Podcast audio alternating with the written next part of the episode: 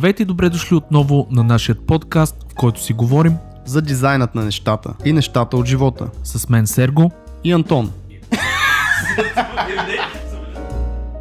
Здравейте, добре дошли отново в Дизайнът на нещата, епизод 39, а, в който ще си говорим за колкото и не странно една книга, която може да я намерите на английски, ще има в описанието на епизода.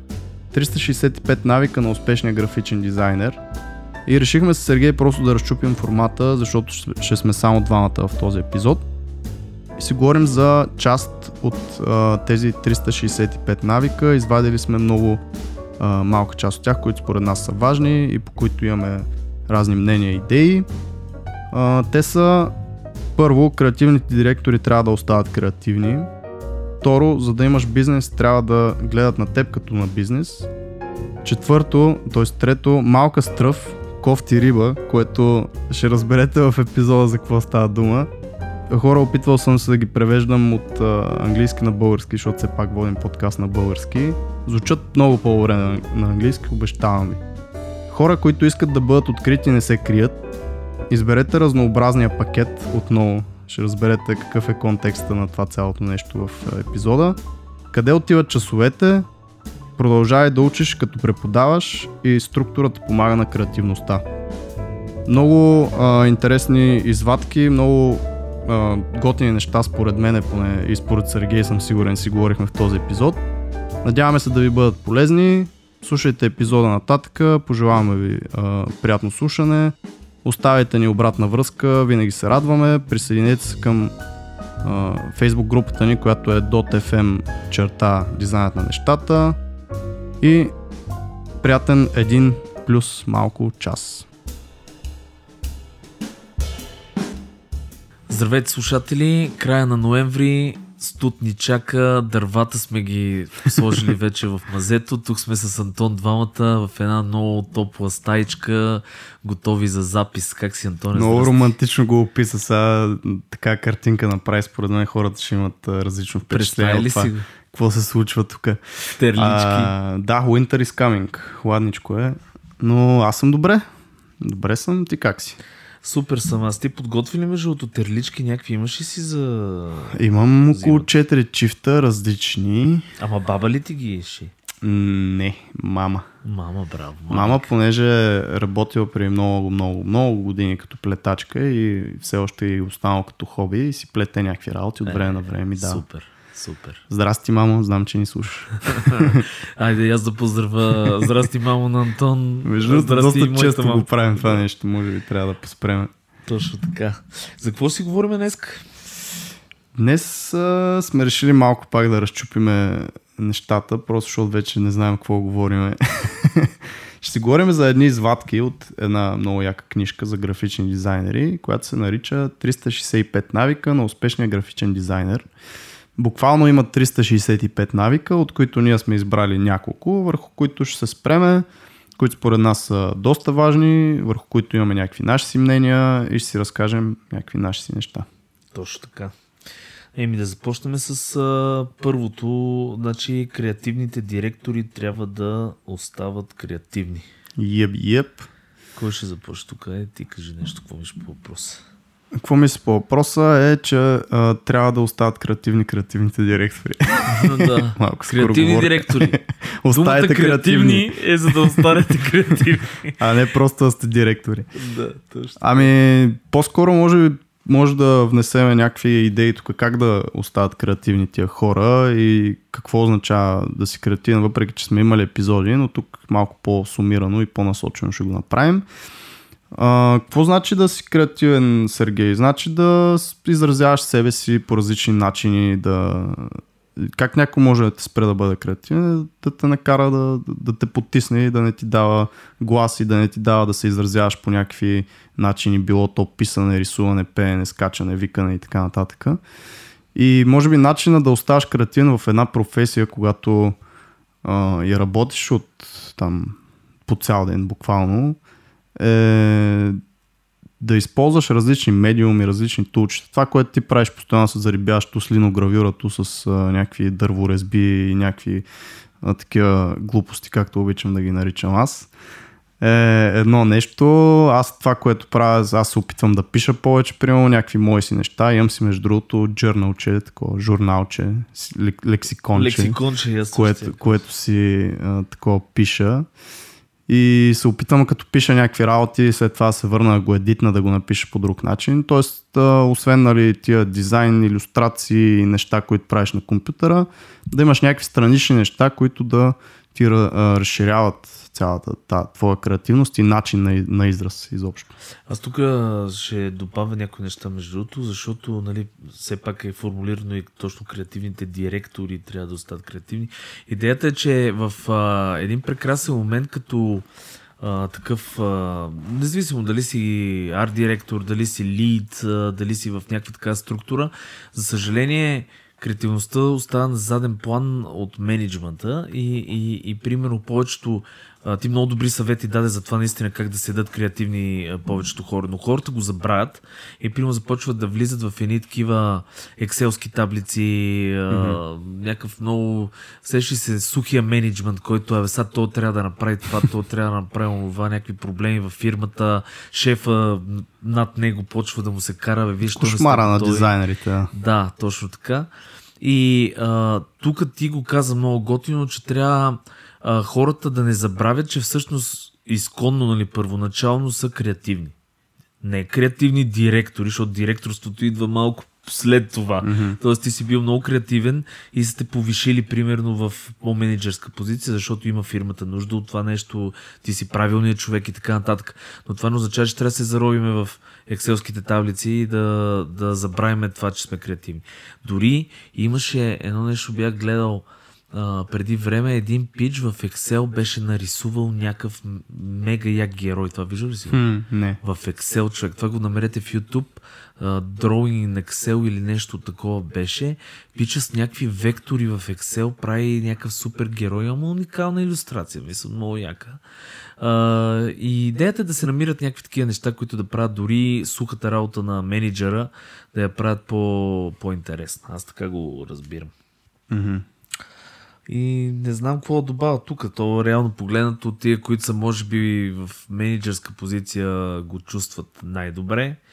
А, но като съвет, опитвайте се да си го правите готино, да го правите като игра, да си измислите някакви готини неща и не забравяйте да рисувате най-вече, защото mm. това е едно от основните неща нали, на, на директорите, че в един момент забравят да рисуват. Почват се едни имейли, работи, таблици колове, срещи, да. всеки неща. Абе, have fun, live long and prosper. Един yeah, вид. Като каза. Направо като фил, филмово. Да, добре, второто. За да имаш бизнес, трябва да гледат на теб като бизнес. Това е по-скоро ориентирано към малките бизнеси и тези, които не слушат. Точно. И фрилансерите съответно, защото това си е все пак бизнес. Да. Кой ще почне професор? Айде ти. Еми, аз това, значи аз това го разбрах а, м- по трудния начин, пак не знам дали съм го споменал в други епизоди, но а, в смисъл при мен си стана много органично цялото нещо. От фриленс постепенно повече поръчки, постепенно един човек, двама, сега сме седем, предполагам, че ще станем и повече. Проектите се увеличават, пауъра се увеличава и така нататък. Но, кога се почва вече да те приемат на сериозно? Значи, когато започнеш вече наистина да показваш, че си бизнес. И сега ще дам една случка много много интересна, защото най-голямата грешка, която аз съм направил в, нали, в бизнес живота си, ай така да го нарека, е, че си кръстих студиото на собственото име. Това до ден днешен го хора, готино е за фриленсър, наистина, и аз така го почнах и после не го ребрандирах и реално си стои студио Пунчев и хората не ме приемат на сериозно. В смисъл, дори големи фирми, които не знаят за какво става просто, дори като видят сайта, има едно такова съмнение, че съм човека студио сам, нали? Смисъл и се представям за студио и така нататък. И аз какво почнах да правя? Почнах да им представям студиото, като имаме кол, да ги развеждам из студиото. В смисъл с камерата и mm-hmm. обикалям, е, това е Ели, примерно това е Еди Кози, това е Стефан. да, на ети актьори, шегувам се. А, и, и те вече изведнъж ги виждам как им се променя след това тотално начина на говорене и тона. Мисъл такъв наистина вижда, че е съществуващо студио. Това, това е абсолютен пример, го давам и дори в последно време ми се случва. Което е а, точно това нещо. За да имаш бизнес, трябва да гледат на теб като бизнес. Ако гледат на теб като... А, то, нали, говорим тук, ти го каза добре, нали, пак, че фриленса също е бизнес. Нали. Mm-hmm. Това са различни а, параметри, различни нива на бизнес. Например, в моят случай е, ако искам да съм студио, а не фриленсър, трябва да го показвам, че съм студио. И грешката, която направих е това с домейна, но пък сега съм започнал повече да насочвам усилията си към комуникация с клиентите, която да показва повече, че ние сме студио, че ние сме екип. Знаеш, каква идея ще ти подхвърля? Предполагам, Давай. че си е мислил всъщност, но има много студия, специално за графичен, по-скоро може би дизайн, съм виждал, в които още като влезнеш на ландинг страницата на хомпейджа, отгоре в хиро секцията си има снимка на екипа, примерно, и We are doing еди си. И това, между другото, според мен е доста ще ти махне тази част да, от хората, да, е които готин. мислят, че си един човек. Не? Защото се вижда, че сте група в студио и така. Даже сега съм виждал, между другото, много готино съм виждал видеа почват вече да, да, да. които са кратко видео с, примерно, хората как работят вътре или нещо, mm. нещо такова, което също е много готино. А, имам го на идея, може би не знам точно как да го направя с колегата, ще го брейнстормим, но може би някакъв по-професионален клип ми се ще да се направи или да се снимаме, поне да изглеждаме добре. Може, добре. Ще говорим, ще говорим след епизода. Да, добре, правим го. Да. ще искам комисионна обаче. Е. А, аз какво да кажа по въпроса? Ще го подхвана по-скоро от към фрилансъри в такъв случай, защото ти го захапа това със студиото и е по-правилно така всъщност. А, за фрилансъри, може би това, което се има в предвид а, в а, тези няколко думи, за да те приемат като бизнес, трябва да изглеждаш като бизнес или за да имаш бизнес, трябва да изглеждаш като бизнес, е по-просто професионалния начин на работа с клиенти, което включва всичко от имейл сигничарите ви да бъдат по-професионално направени, т.е. да имате имейл сигничър, всъщност да започнем от там, да водите комуникация по имейл и да вкарвате своя бранд, т.е. вашето име, ако имате лого от цветове, в абсолютно всичко, което правите като комуникация и всичко, което излиза нали, навън в интернет от а, вашата стая или където си работите там фриланса. А, също така визитките са много underrated нещо в момента, просто защото нали, какви визитки всичко онлайн. Но задължително трябва да си имате някакви печатни материали, които са си ваши и визитките са първото нещо, което трябва да си направите. Рядко се иска, обаче правят добро впечатление, особено ако ходите по събития, нетворкинг или среща с клиент, да оставите една визитка, все още го, все още показва този професионализъм и че вие не сте някакъв студент, който ще ви наемат за там една седмица да свърши някаква бърза работа, а по-скоро човек, който, с който може да се поддържа комуникация за напред. Нали.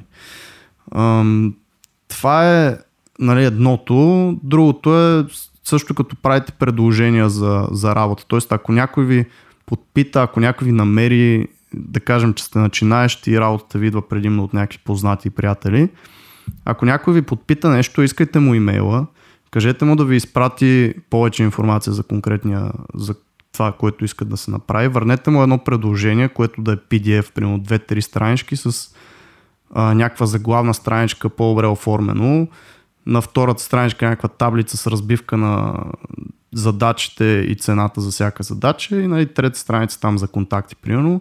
Вкарайте си вашия брандинг, вашите имена, вашите цветове и всичко в това нещо. И не е задължително да е сложно, може да е много просто, но добре оформено и го изпратете. Тоест това пак а, една стъпка отгоре на някой друг, който, нали, ня, някой студент, който не би го направил това нещо оперирайте си като бизнес общо взето и отделяйте някакви часове за подобни административни, комуникационни работи и така нататък. Да, показва доста отношение, показва и доста а, нали, хората очакват, между другото, в, когато бизнес контактне, дори фриленсър или друг бизнес, очаква комуникацията да е много смут, защото те mm-hmm. и, и без това е сложна работата, и без това а, смисъл са много хора закачени на клон, особено големите фирми, и те ако имат проблем с комуникацията, това е абсолютен ред флаг, mm-hmm. смисъл и, и спират работа. Това нещо и, и примерно като покажете това с визитките, да кажем, това с брандинга, а, че ви е професионален, изпечатате си печатни материали, особено в днешно време, когато всичко е дигитално, а, и хората всъщност много повече ценят да пипнат нещо с а, ръката си. Да. да видят, че ти си положил екстра ефърта, екстра усилието да отидеш до печатница, да си избереш хартията, да си mm. направиш логото, както трябва да си подариш визитката. Това нещо им прави впечатление. Те казват, а, то пич е дал едни 10% отгоре върху това, нали, което сме видяли в сайта, за да си направи тия материали, което означава, че той е професионалист. Той дава, пушва се за напред. И аз тук, между другото, ще завърша, може би, не знам, освен ако ти нямаш какво да кажеш по този въпрос, но а, всъщност това е от а, Ерик а, Хайнс, което е за да имаш бизнес, трябва да гледат като, теб, като на бизнес. И той е написал тази извадка, която а, нали, ти си извадил между другото, а, той е написал You can't expect clients to believe you can build their uh, brand if you can't build your own. Тоест малко на такъв uh, индийски английски. Love your English. Да, thank you very much, man. а, но идеята е такава, че не може да... Трябва вие да имате бранд, за да Еми не, клиент, друг бранд. За да ви се довери, да, клиента той ако не види, че вие не сте си а, направили вашия собствен бранд, малко като обощаря с... А, скъсаните обувки. Скъсаните обувки, Ще ви кара с чупения часовник. Примерно. тогава трудно ще ви се доверят. Смисъл ще кажете, бе, гледай сега, ние... Реално този човек, примерно, готини неща има на сайта си, ама цялостно не е брандирал както трябва. Защото ние да му даваме определено количество пари, нали, за да, mm. дали ще се справи да ни брандира по този начин, който ни иска. Придава едно усещане на неспокойствие в клиентите, когато работите са ви добри, пък комуникацията ви е слопи. В смисъл, mm-hmm. комуникацията ви е така... Нямам идея как ще... Няма значение как ще е на български, но не, не е адекватна, не е добра комуникация. И комуникация няма преди само това, което си пишете по имейла, а и как наистина се презентира вашия бранд, когато вие не го правите активно, т.е. как изглежда пред света всичко това, което вие сте заложили като email signatures, като вебсайт, като портфолио насякъде. И пак казвам, не трябва да е сложно, не е нужно да е сложно. Избирате си цвят, слагате едно лого, започвате да го използвате абсолютно навсякъде този цвят и това лого. Нали, възможно най-просто нещо. Ако искате и сте добри бранд дизайнери и така нататък и имате време да дълбаете повече, естествено се приветства. Аз това, което последно ще кажа е, че сега с този въпрос си припомних, че аз щях да карам а, бизнес английски човек и го бях забравил и сега си го припомних. И трябва пак да видя дали има къде да го вметна като време. Защото Това е бизнес английския си е необходимо. Моя английски е добър, но е по-скоро такъв раз, разговорен някакъв а, сленг, а, генгста, рап сонг, инглиш. То май на всички е така. Моя Точно. плюс индиан акцент. Акцент инглиш, да. Но а, за да завършим това с а, брандинга, може да чуете предишния ни епизод, който е с а, Димитър Цветков, а, Слаж Гавански или Димо Гавански, който е брандинг брандинг гуру и той обяснява, всъщност да разберете какво е брандинг. Той много, много готино го, го обясни с какъв е всъщност глобал, глобално какво означава брандинг и какви проблеми те решават mm. като брандиране. А, следващия така, следващата готина извадка от въпросната книга, която между другото е книга на английски. Ние така казахме 365 навига на, uh, да. на успешния графичен дизайн, но всъщност книгата е английска, мисля, че на Rockport е печатницата, в смисъл пъблишера на тази книга, но ще я намерите. Ще сложа линк задължително. Да. да, Антон ще сложи.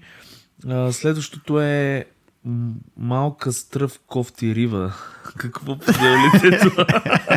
Торе, ти си го Слушай, значи хора, да, книгата понеже е на английски, но подкаста все пак е на български и съм се опитал някои неща да ги преведа. На английски това е bad bait, uh, bad fish, нали? Тоест, uh, с хвато стръв един вид се опитваш да ловиш, така риба ще получиш. И в случая малка стръв кофти риба се отнася за това uh, какви какви пари искате на клиентите, когато искат нали, някаква ценова разбивка или как изобщо, колко комфортно комуникирате за пари с клиентите и как се оценявате себе си в нали, парична стоеност, ако така го говориме. И полуката от цялата тази извадка е, аз не знам Сергей може би ще има какво да добави още, но А, когато искате много малко пари за някаква работа, клиентите, които ще получавате, няма да са от най-топ, най-приятните, най-готини клиенти, с които може да работите, а по-скоро ще са някакви клиенти, които ще са малко по-гнили и ще ви вгорчат живота. Това се има в предвид. Затова съвета, който се дава в самата извадка в книгата е ако ще работите за много малко пари, по-добре работете про-боно, защото безплатно да работите е по-добре, отколкото за много малко пари. Когато работите за много малко пари, хем вие ще получите малко пари, хем клиента има някакво усещане, че може да прави с вас каквото си иска и да ви иска каквото си иска. А когато е про-боно, вие пак ще имате този портфолио пис, защото е, това е една от причините да работите про-боно, т.е. без пари. Обаче клиента няма да има това усещане, понеже го правите безплатно, той ще ви остави да дишате, ще ви даде свобода да си правите, нали, какво, ще ви се довери общо взето много повече. Нали. Това е. Сергей, ти какво мислиш по въпроса? Ами аз тук доста неща имам да кажа. Между другото, абсолютно си прав това, което казваш. А, не само за пробоно, смисъл може да се извадат адски много бенефити от, от това да, ако примерно не взимаш много пари да работиш с този клиент, може да го направиш като готино кейс стади mm-hmm. и така нататък, но е, тук според мен е хубаво да се спомене, защото нали се че това е свободен маркет и реално погледнато за едни хора са много пари, за други хора са малко Абсолютно пари. субективно, да. Супер субективно е, но по принцип големите клиенти дори гледат с малко ако човек им поиска малко пари, примерно контактват ви голям клиент, да кажем някакво голямо студио, и вие им казвате някаква ниска сума, която те горе-долу знаят какви са метриките за такава работа. Те започват се съмняват, че вие всъщност сте професионалист достатъчно. Mm-hmm. Защото те си казват, абе чакай сега, нали, тук има малко разминание, той няма самочувствието, може би на добър специалист. Ние сега ще рискуваме ли, примерно, защото не може да си оцени труда добре и така нататък. Ние, примерно, аз пак е, обичам така от, от моя собствен опит да ги давам нещата. Аз в момента се опитвам да мина на тъй нареченото value-based pricing. Uh, ще кажа двете ви думи какво е нали, за time-based pricing, който по принцип е абсолютно стандартен за фриленсъри и, и за фирми, даже повечето малки фирми са така. Значи първо time-based pricing е това, което всички оценят на час, на ден, на време. А, проблема на time-based pricing е, че няма тъй наречения марджин, няма профит. Защото си се плаща едно стандартно време. Независимо колко сте си оценили часа, той ви струва толкова и вие наистина прекарате един час. Тоест вие не можете да изкарате кой знае какви пари от това нещо. Защото все пак има и норми. Другия голям проблем на time-based pricing е, че когато дадете time-based price на даден клиент, той ви а, не ви оценява като а, как да го кажа, като скил, като а той ви сравнява с, чисто метрично с а, цената на друг а, артист. Примерно, вие казвате 20 долара на час е моят труд и той ви сравнява с 5 индиеца, които са по 5 долара на час и си прави чисто аритметично бизнес извадка, такава и преценка, кое му е по-изгодно. Обаче той за, по този начин, чисто психологически, той забравя, че вие сте може би много по-добър специалист, отколкото той индиец, който иска 5 долара. Тоест това е основният проблем на time-based pricing. Value-based pricing, най-общо казано, е вие да оцените какво, каква стойност вашата работа ще донесе на тая фирма. И има едно много готин пич, който се казва Джонатан Старк, може да му видите в YouTube а, филмче, малко е да като да, Iron Man. Iron Man, да. Брат на Iron Man. Те даже се базикат в този един, участва в един подкаст и обясняват точно да, за знам с The Future. Да, точно, именно. И те се базикат с него, че е като Iron Man.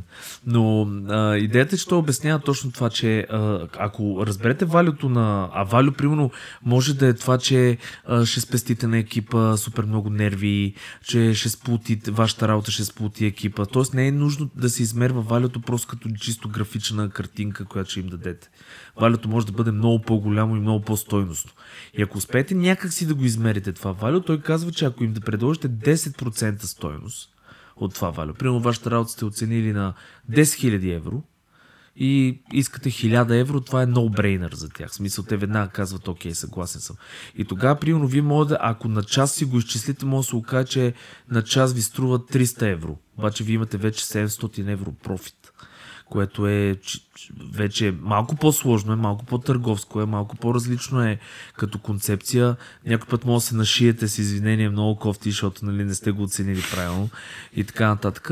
Но, но пък е много по, според мен, правилният подход за дизайнери, защото ние не продаваме не сме на поточна линия с затваряне на буркани, за съжаление, и за един час затваряме 45 буркана, които струват 15 долара. Нали, смисъл труда ни. Малко това обесценяване и, и, и, това нещо не, не ме кефи, защото наистина всички са някакви такива да я знам, приема се една ставка от, примерно, за източна Европа, да кажем, от 15 долара на час и ние, ако ще сме най-великите, ние, примерно, сме източноевропейци, които работят за Холивуд, ние пак трябва да се състезаваме с други източноевропейци, които взимат 15 долара. Защото такова е мнението на хората, нали? което е кофти. Ей, че няк, някакво черен стана подкаста Много. изведнъж.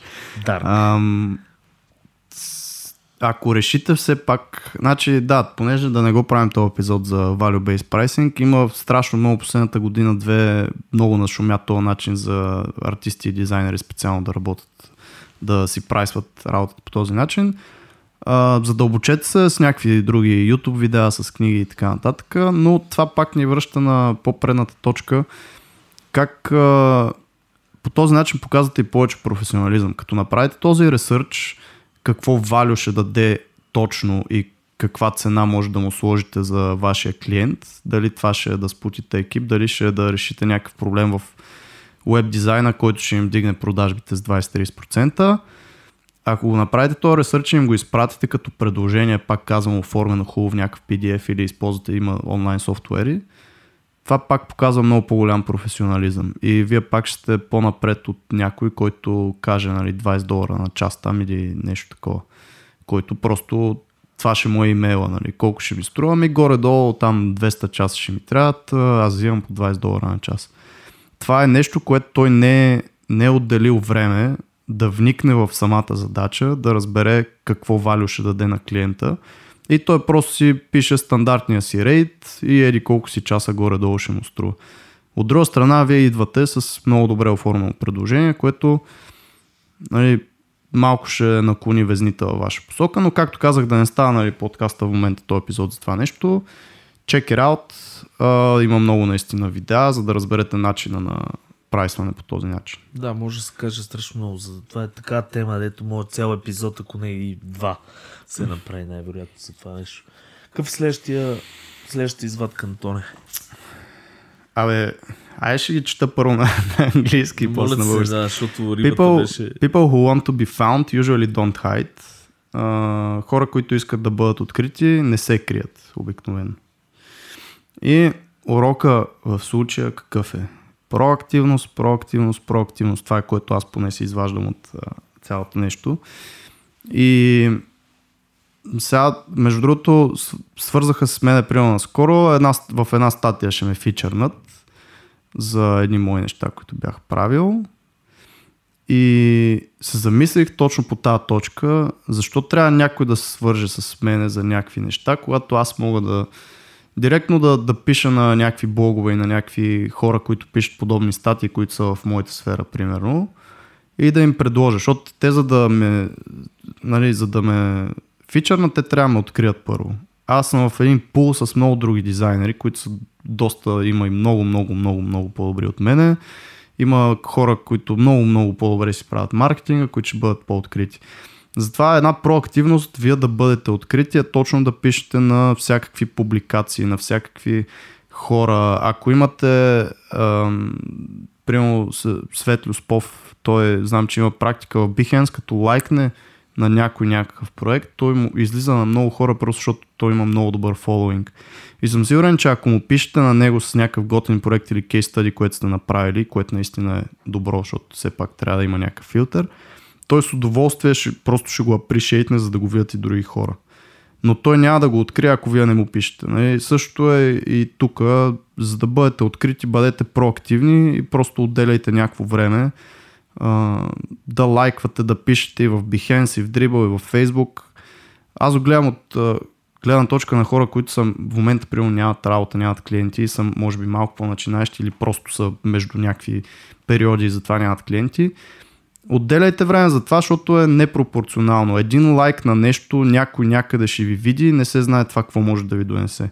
Може да не ви донесе нищо и това е спирката на повечето хора, нали, да а, в Behance, примерно, виждал и си коментират и под твоя пост Hey, nice stuff, can you check out my work? Да, Някакви да. такива. Това е абсолютно копи-пейст и времето, което им отнема е супер малко, но аз никога не, не кликам. В смисъл, Това е абсурдно. Това е пълен спам. Защото е, да, абсолютно. Абсолютно. А ако отделиш време, ако напишеш някакво готино постче, което е абсолютно за този проект, просто а, там едно параграфче, без да даш линк към нищо, без, без да искаш ня, някакъв, някаква обратна връзка, хората повече ще кликат. И ако си genuine, ако наистина те кефи това нещо и му отделиш време, окей, може да напишеш примерно 100 такива и нищо да не стане, обаче не се знае един такъв някой ще, ще, ще ти погледне твоите неща, ще препоръча на голям клиент и имаш работа за една година напред. Тоест не, не, са, не са едно за едно нещата. Много непропорционално е и от една, едно малко зранце може да се получи нещо много голямо.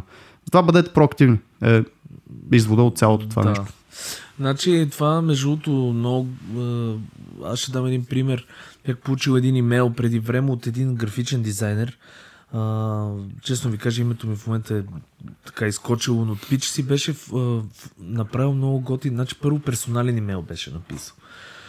Тоест, харесвам много работата ви, примерно, Алабала, mm-hmm. аз съм а, такъв и такъв графичен дизайнер, но си беше оформил много готино имейла с картинки, Хм. с а, готин шрифт направено.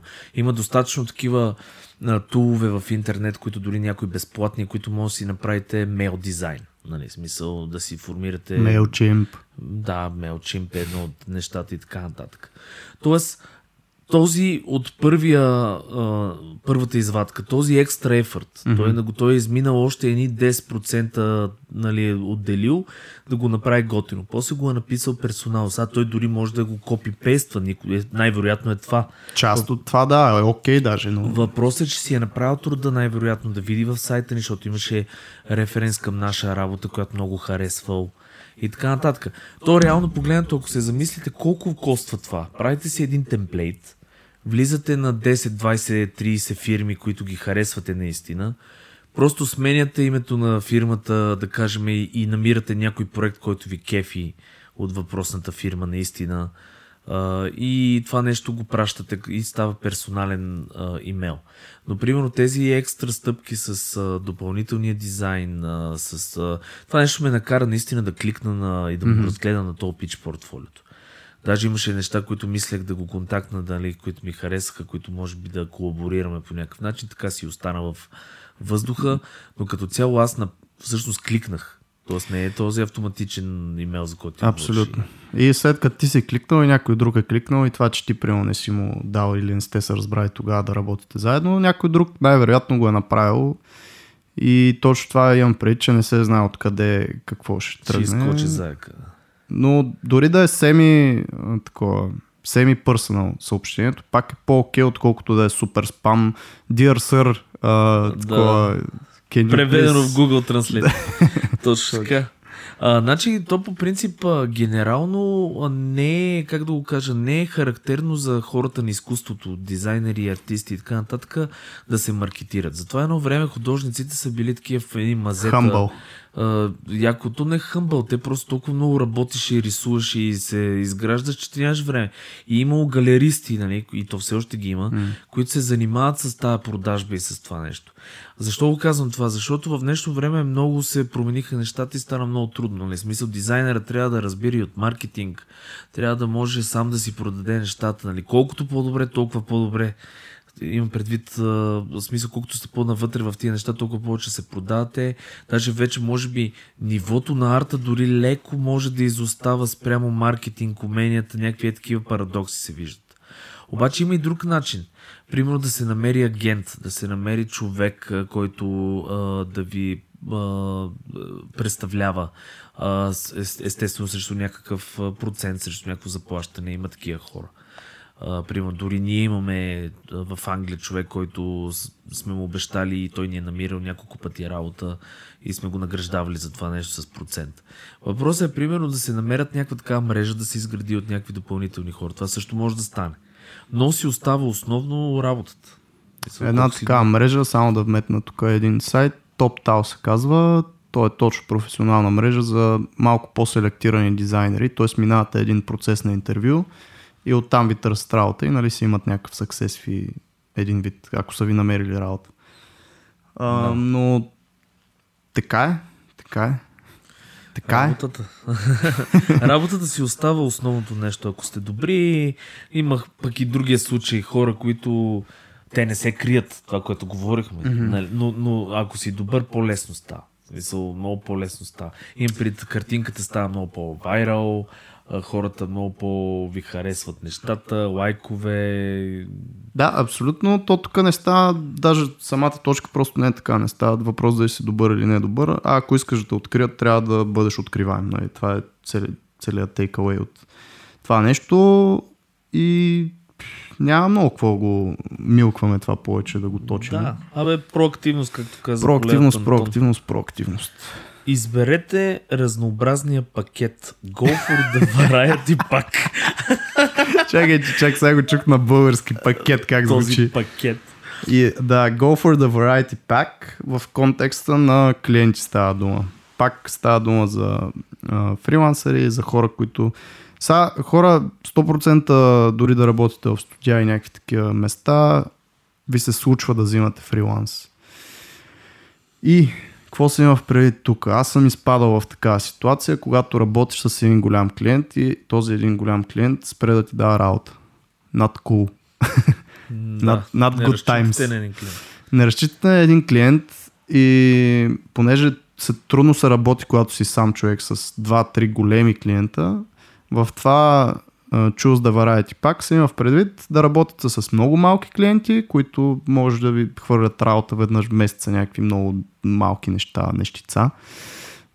Средни клиенти, които може нали, вече малко по по-заети да ви държат и големите клиенти, които е супер да ги има, но много често а, това са или стартъпи, които им спира просто работата, или някакви големи корпорации, които си наемат други хора и просто имат текучество и въртат и така нататък.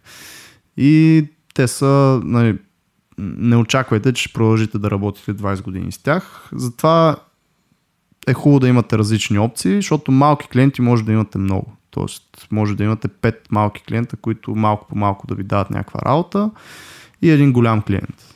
Това са нали, различни места, откъдето да ви идва дохода и това винаги в всякакви финансови бизнес книги, това е един от принципите multiple streams of income. В случая за дизайна е това. Да имате различни клиенти, различни по големина, за да сте сигурни, че ще бъдете окей. Okay.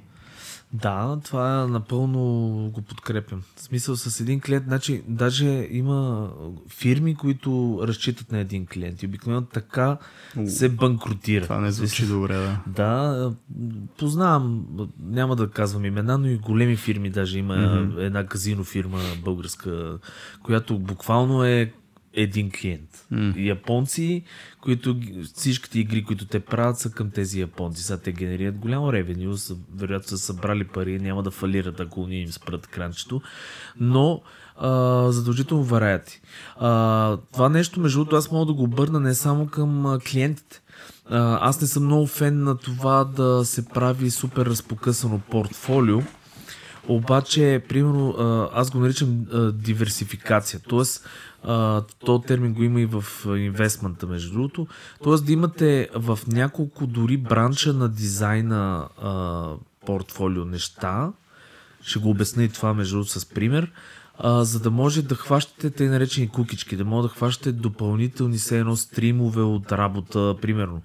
Имате лога, ето ние сме пример такъв също, имаме лога, имаме интерфейс, имаме иконки. Това са три различни ресурса. Те са все пак са свързани, но са три различни ресурса. На три различни адреса ли са ви като... Да, вече да. В смисъл okay. имам без гейм логос, между другото, .com може да го видите. Е, изкарал съм цялото портфолио с логата, сме го изкарали на отделен, тотално отделен сайт, който сме написали, че е част от punchev.com. А, сега ще изкарваме и иконките на отделен вебсайт и всичко ние на едно место. Но идеята ми е, че те пак са интерфейс, но са три различни канала. И много често ни контактуват само за иконки. Защото това си отделно. Mm-hmm. Примерно искаме да ни направите 200 иконки за този ап или за тази игра.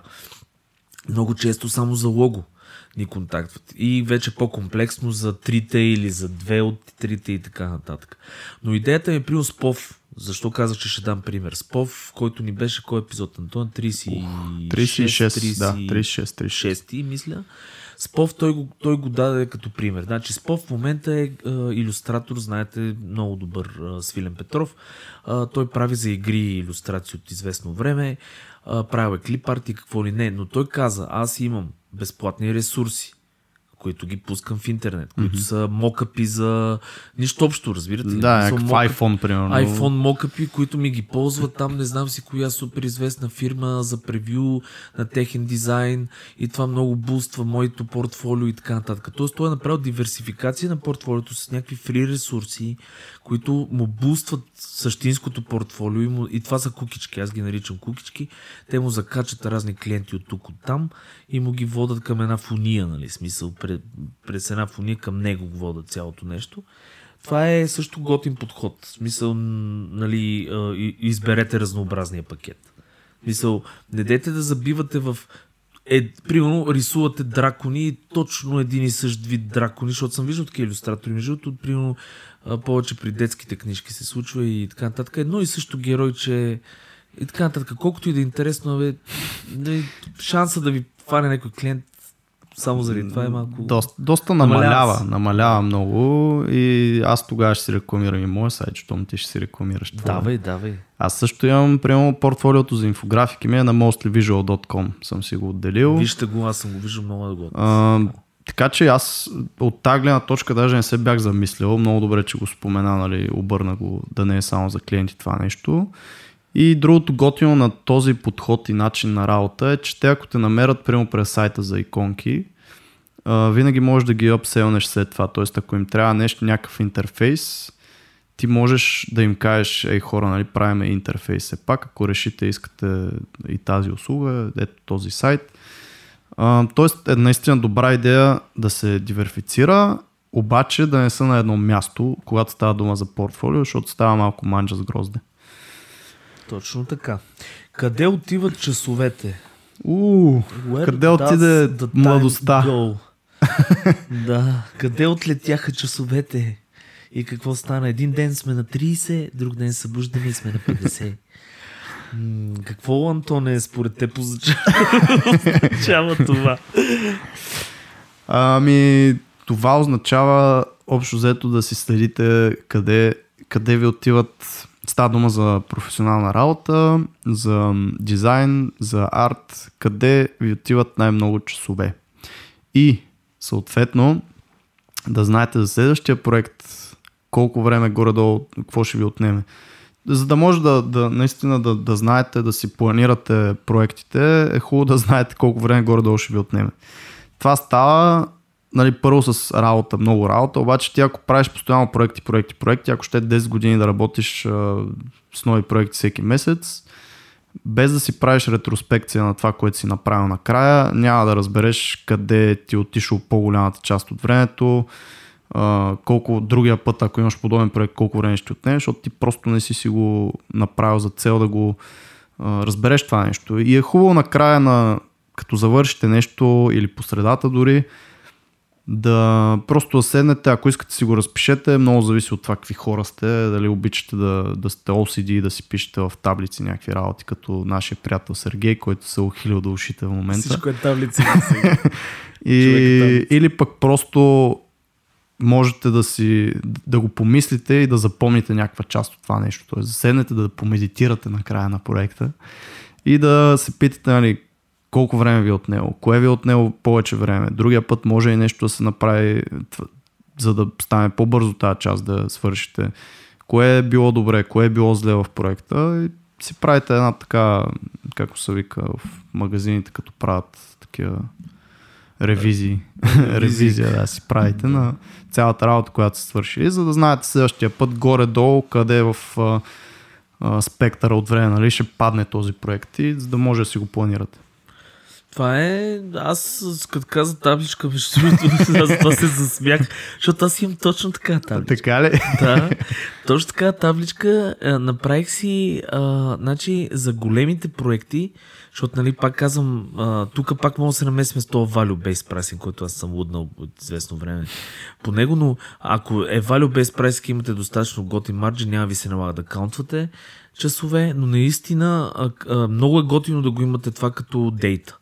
В смисъл, колко време ви е отнел даден проект, колко сте инвойснали, колко всъщност е коста на клиента за този проект. Защото много често има клиенти, които те искат а, да разберат колко ще им струва грубо дори да разберат колко ще струва. Защото когато им кажете на час, обикновено като се едно отидете в, да кажем, някой магазин за дрехи и казвате, бе, моли да поноси тия обувки един месец и ако реша, нали, после ще ви кажа колко струват.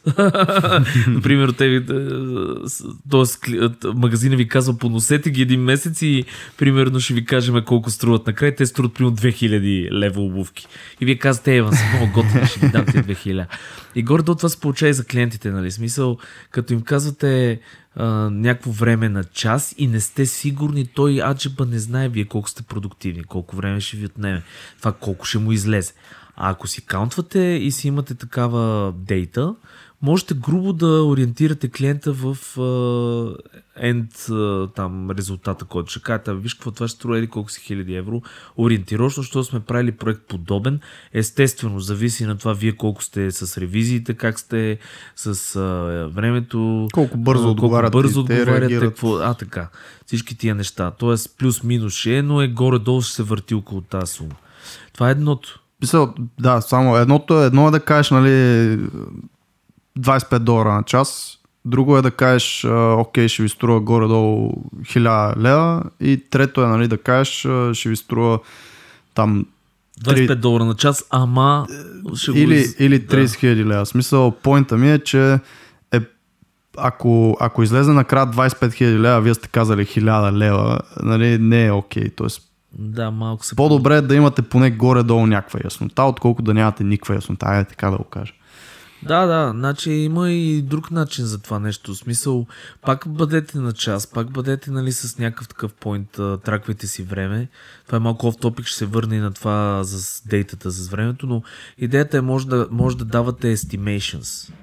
Мисъл estimation cost. Тоест, окей, аз чарджа 25 долара на час, планирам обаче да прекарам толкова и толкова време по вашия проект, който ще ви излезе толкова и ще се стремиме да стоиме в този бюджет. Mm-hmm.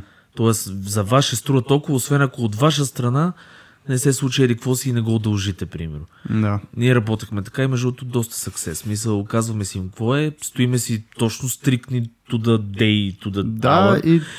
и те знаят, че това е. И хубавото в то начин е, че те знаят какъв е бюджета, вие знаете какъв е бюджета и в средата на проекта, ако нещо се случи и видите, че се, нали, малко излизате от трелсите на този бюджет, винаги може да се калибрирате. Тоест казвате, хора, просто за да, влез, за да си седим в този бюджет, трябва или какво си да, да махнем или да добавим или да да направим Пренаредиме нещо, нещо да, да оптимизираме. Да, защото знаеш крайния бюджет. Да, това също е някакъв начин. А, но по принцип това за къде отива часовете, давам един много готин пример, не само за ценообразуване. Давам един готин пример, аз какво направих при време. Беше много затормозящо, между другото, но, но ми помогна страшно много да разбера и да си смена концепцията изцяло за работния ми живот. Значи, винаги съм си мислил, че аз прекарвам, примерно преди време, когато прекарвах толкова, по 15 часа на, на пред компютър. И си абе, аз се скъсвам от работа. Ама направо се сцепвам, нали, от работа. И един ден реших, то, това дойде, мисля, че от брат ми даже това нещо, за, сложих си един тайм тракър, който беше някакъв софтуер, не Помодоро, там не, как се каже това, имаше едно веб. Да, бе. И аз го имам и на компютъра. А, Rescue Time. Да, точно така, то е много известно това. А, но идеята е, сложих си някакъв тракер, не си спомням как се каже, беше друг, който бях тотално решил в момента, в който се дигна ръката от мишката, спирам времето. В момента, в който си отворя Фейсбука, спирам времето. В... Нали разбирате, смисъл, е, с- измерих си същинското време, което прекарвам в Photoshop. Защо Обяснявам. ръчно?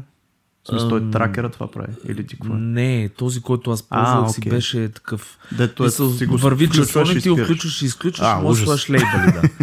Е, няма значение, аз затова казвам, че беше затормозящо с мен. Да. Това го правих в продължение на 1, 2, 3 месеца, нещо такова, в смисъл, доста дълъг период. И осъзнах накрая, средно сумарно, колкото и Фейсбук. смешно, не, колкото и смешно звучи, 4 часа ми е абсолютното време, в което аз съм прекарвал в Photoshop, Да. продуктивното време. И аз седнах и си как добре, защо трябва да губа 14 часа и се чувствам като парцал, вместо да отида в офиса за 4 часа, ударно да си свърша всичките неща, И е си фана ден. раничката и да си ходя да, където искам, да си правя каквото искам. И сега го правя това от много време, насам само си го позволя, защото имам и хора, но идеята е, примерно, че аз хода в 2 часа на офиса, в офиса и стръгвам в 7 часа. Значи, а, и преди да има хора, Сергей го правеше. Свидетел съм. Работили сме в един офис. Много як тип. А, изобщо нямаше да се сета, затова е хубаво, че сме двамата тук. Аз го имам от месеци наистина и хубавото на Rescue Time е, а, ще се опитам да сложа линк, ако не съм сложил ми напомнете, случва се от време на време, е, че ви седи в бекграунда, вие наистина го забравяте. Примерно аз го имах сигурно половин година, бях забравил, че съм го сложил и нещо ми прещрака и се сетих, че го имам. И влизаш в а, онлайн а, приложението им реално и ти разбива за последните 6 месеца къде си прекарвал с едни графики, с едни... Вау. А, со, даже табовете, смисъл, ако примерно отвориш в Chrome, можеш да видиш дали си в Facebook, дали си в YouTube и така нататък. И ти го разбива на едни графики и наистина за последните 6 месеца можеш да видиш къде си прекарал най-много време и съответно да се калибрираш нали, насам или натам. Така че много яко тип, че това по този начин си ги траквате. Безплатно е, същото го има и за телефона, мисля, че. Въпреки, че iPhone мисля, че вградено си имаш такова, но за Android май няма. Абе, Аз си мисля, че те и да, ние ще го сложим това като линк, ама те и да гугълнат има толкова хиляди Да, бе, да. сигурно софтуери, тракери. Просто аз съм използвал него и не, той най-много се препоръча, може би, защото е безплатен, другите може би имат някакви платени да, версии. Не знам. известен, да. Да. да. Но това са, това са двете неща, според мен, като метрики, нали, за да завършим тази извадка. Едното е да си направите метрики и данни за това колко ви отнемат проектите като време и съответно кост. И второто е вие реално колко работите. И по този начин може да имате много добра база всъщност какво валю давате, за колко време, колко сте ефективни и колко всъщност струва на клиента даното нещо. Колко хора познавам човек, деца, ма аз бачкам тук по цял ден, Аз се за за по това го 14 казах. часа на Да. бачка, не знам си какво. Това е като да работиш 8 часов работен ден, човек. Никой не работи 8 часа. Аз даже имам един 3 приятел- часа се работи макс на тия 8 работи. Четири, четири, наистина аз съм го измервал. Но примерно имаме познат, даже той е твой познат, няма го споменаваме, който примерно той, като тръгваме за обяд да ходиме и всеки път е О, къде ще обядваме сега толкова време, ще губиме време. Да те издеме едни баници на крак и такова, защото много сме взети. После отивам човек, примерно, и Фейсбук, Фейсбук, Фейсбук. Да, има, има някакъв такъв Някакъв- дисонанс, защото аз познавам всякакви хора, такива, не само дизайнери, девелопери, познавам хора, които имат стартъпи и работата им е примерно само ходене с срещи с клиенти. И при всичките го има то някакъв дисонанс в а, това къде им отиват часовете. Защото в главата им е едно, а реалността е друга. И някакси, не знам, т.е. самата концепция за време нали, е супер странна, сега няма да я засягаме, защото е една езотерична тема, затова прескачаме, че много лесно се подхождам аз за такива неща. А, продължавай да учиш като, препод... като преподаваш. Continue your education by teaching. Вау. Е, тук сега ще споменеме за а, БГ Уни отново, а, защото с Антон а, се опитваме да го възродим и няколко човека ни питаха, между другото, са слушали подкаста от една среща, А, кога ще го правим, така че има интерес. Но идеята е защо го казваме. Защото ние, а, както виждате, сме хора, които искат да дават знания. Тоест аз самия съм така ориентиран, Антон самия е така ориентиран, затова и този подкаст съществува. И а, това, което аз съм осъзнал е, че дори с първите курсове, които направихме, сега се надявам и за напред да е така, е, че за да седнеш да преподаваш на някой, ти трябва да разбереш материята. Имам предвид, че много по-различно е, когато дизайнвате, повечето неща са на някакви подсъзнателни такива неща, които по-съзнателно сте разбрали, но не ги разбирате. Тоест, дизайнш го, защото ти харесва така, защото си го гледал някъде, ама не знаеш аджиба каква е тая техника, защо точно така се прави, какви са, а, а, как да го кажем, теорията за това нещо, нали? Защо, примерно, а, това кръгче с това триъгълниче си пасва толкова добре точно по този начин? А то, примерно, може да има геометрично някакво изказване. Нали, малко да го обясних. Сега си представям да. Сергей как си къса косите и седи при с червени очи, формули. два, две денонощия такъв си. Защо, защо този триъгълник с това кръгче са толкова готини? Не бе, ама дам едни, ще дам пример с анатомия, защото това вече триъгълника вече. Не бе, аз много добре го разбрах. Но примерно с анатомията хора, толкова артисти са в днешно време и то много утвърдени художници, които работят в някакви студия, даже един а, а, наш колега, който може би ще ни е гост. А, той рисуват не, не Бонард работи пича, няма да го Айде, да, да не казва, правим такива. Но той каза, че се започна да се занимава с анатомия. Защо? Защото виждали сме супер много добри артисти, гледаш някаква мега яката иллюстрация и гледаш някакви мускулатура. И трицепса е четири цицепс. Четири цицепс от гърба. примерно тръгва. И, и примерно пак изглежда готино. Той е супер техничар този човек, да кажем, който го е рисувал това нещо, обаче не разбира как, защо то мускул е там и как се хваща. И примерно, ако се, когато учиш, когато преподаваш също, ти не можеш да го направиш това нещо. Ти не можеш да се изтъпанеш пред а, при 100 човека аудитория или там, който ти е курса или групата и да кажеш, какво, нарисуйте някакъв трицепс. И те такива, ама как се рисува трицепс? Ти ми не знам. Просто е, там вижте трицепс. го как изглежда. Да, как изглежда. Е това от, тръгва от врата и минава през задника, нали? И оттам. А, идеята е, че трябва да научите какво е трицепс, какви, как се захваща за костите там, триглав мускул ли е, двуглав ли е, петглав ли е, какъв е. О, къде точно за как нали, изглежда и така нататък. И това нещо го преподавате като знание. Тоест, вие се учите като преподавате. А? Пушка. Да, да. не, а, аз се опитвам да го мисля и от гледна точка на хора, примерно, които ще ходят на подобни курсове. Самото систематизиране по този начин на някаква каквато и да е материя, наистина помага да я научиш много по-добре. И сега по тази точка специално може да се говори от много различни агли. А, един от тези агли е, че това, което ти казваш. Ти научаваш го правиш го пак по същия начин, примерно, обаче го научаваш на малко по-друг левел. Uh, пример, аз мога да дам пак доста простичък с руски язик, който аз съм ходил до седми клас на руски язик.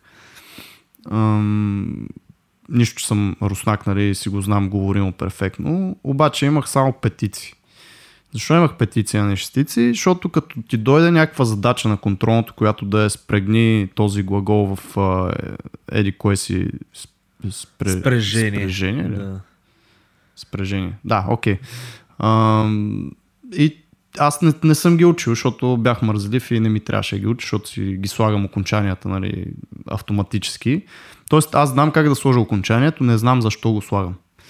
И когато се опиташ да го преподадеш това нещо на някой, т.е. Да, да, му, да му обясниш защо го слагаш това окончание, той може да го научи това нещо. Ако не му обясниш защо го това, слагаш това окончание, ако самият ти не можеш да го обясниш, той няма да го научи. И изхода за теб, като човека, който е имал тази петица на това контролно, примерно, е, че ти също ще си го, ще си го научи много по-добре това нещо. Тоест ти знаеш защо го правиш. И затова, нали, каза, че там понякога трябва да, да преподаваш нещо, за да го научиш наистина. От гледна точка пък на учениците или на хората, които посещават изобщо систематизирани курсове, зад които някой е седнал, разбил го е това нещо, мислил го е как точно да го напише, как да го систематизира, кое да е първо, кое да е второ, кое да е трето, как да влиза от по-общото към по-частното. Вие ми прескачате тази стъпка, нали, да Да се борите и блъскате главата да си блъскате главата, да. Тоест някой ви го е систематизирал и ви го дава на готово и вие просто го научавате. А това като е свързано и пък и с опит е още по-ценно, защото Абсолютно. той човек го е пък филтрирал през опита, който има, който е с години, примерно, М. и го е направил в един супер системен сбит курс, който тия знания, примерно на човек му трябва да кажем сума работа и, и време да прекара пред книги и пред материали, и дори може да не стигне до същите изводи, нали, което е Мгм. най-ценното. Затова може да се говори страшно много наистина, но по принцип е хубаво дори когато учите нещо, а, не само а, го- да примерно Да да, го да преподавате. да дори пред себе си да, го, да се опитате да си го преподадете. Има такъв малко психологически момент. Тоест пред огледалото, примерно си го преповториш, Малко раздвоение на личността. Малко да шизофрения се получи. Или на баба ви. Мога да седнете и да преподадете за дизайн. Е UI дизайн на баба си преподайте, моля. Това е си го запишете на видео, искам да го видя в YouTube.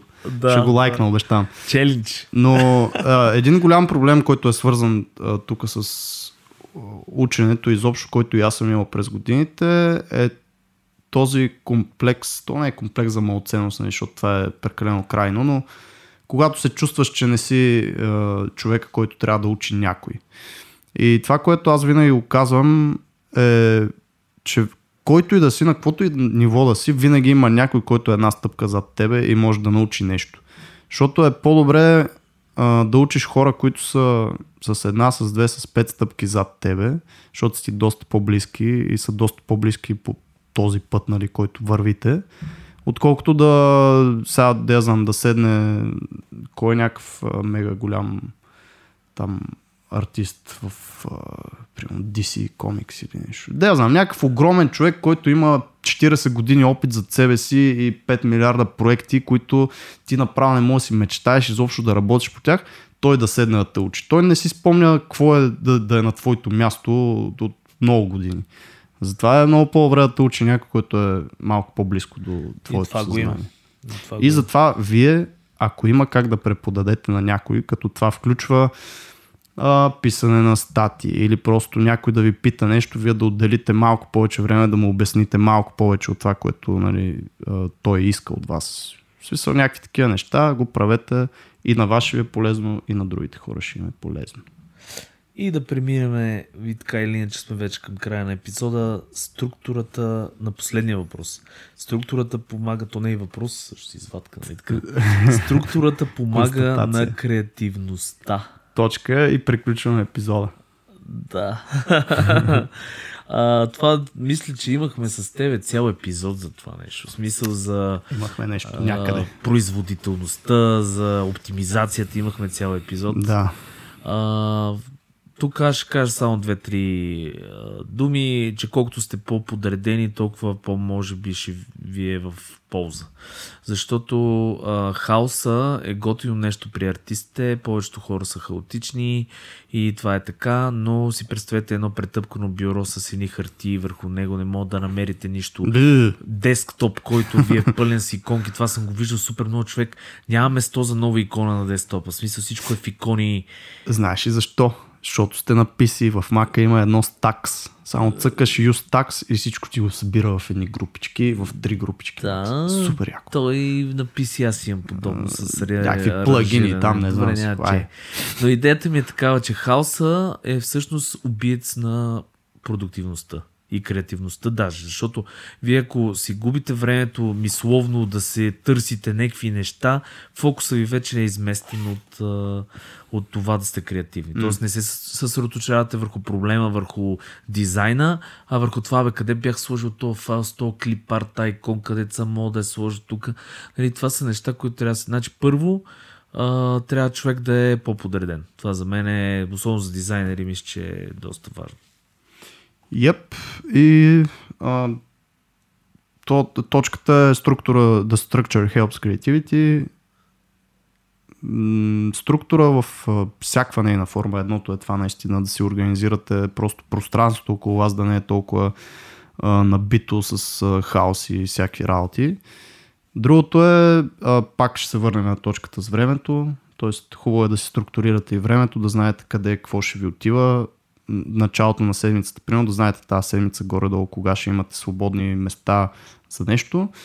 Но това, което е най-важното и което си има в преди според мен с тази точка е, че за да ви остава време да бъдете креативни в някакъв период от деня, трябва другите неща да сте ги take, take care of нали, всички други неща, които сте имали за този ден. Да, ще скача. Английски или? Английски, да. Английски е замества българските думи. Да сте погрижили. Да сте се погрижили за всичко друго, да, което е трябвало да свършите този ден. А за да стане това нещо, вие трябва да имате някаква структура на, на деня. За да си имате периоди. Даже най-хубаво е, ако имате възможност, много стадита са, нали, говорят за това нещо, че човек е най-креативен рано сутрин. Не всички са така, абсолютно не го казвам нали, с това, но а, много от изследванията, които съм гледал и изобщо статиите, които съм чел, показват точно това. Половин до там 4 часа след а, събуждане хората са най-креативни. И ако си го сетнете това време като ваше време за нещо конкретно, което вие правите, ако е всеки ден по едно и също време, много по-лесно ще влизате в този креативен флоу. Същото е както с спането. Ако всеки ден си лягате в 11 часа, на там 3, 4, 5 дена няма да може да заспивате, обаче от там нататък тялото ви ще знае, че в 11 часа е време да се спи, нали? И просто влиза в един такъв ритъм. Същото е и с някакви по-креативни моменти и с а, фокусирани моменти, защото това също нали, е свързано, с моменти на flow state, ако някой е чел и гледал за подобно нещо. Когато са в едно и също време на деня, много по-лесно е да влезете в този момент. Доста, да, добре го каза. Значи, абсолютно подкрепям всичко, което казва Антон. Не защото правиме заедно подкаст. Антон за президент. Антон, а между сега за кмет мога да, У, да. да, то тече в момента или даже ми. Трябва някой да се отсея да си намера, аз не искам на София съм кмет. Що? Много е трудно, много работа. Много работа, да. То, виж, трябва някакви графа тук да оправям след всичките баки, дето бяха направили. То няма това... трудно, там ще сложиш ни якули, като с какво ти да сложите хората вече са свикнали. Добре, шегата на страна хора, но ви се кефиме, а, затова и продължаваме да правим тия епизоди, а, така че от мен чао от този епизод и до следващия път. Благодаря много и аз, че ни слушахте, че останахте до края. Хора, присъединяйте се в Facebook групи, в а, Facebook страници, в SoundCloud страници, в Pocket Cast, в iTunes, в Spotify. Където искате, където можете. Много ще ни помогнете, ако имате iTunes да оставите по едно ревю там. И така, благодаря много пак. Айде, чао и от мене.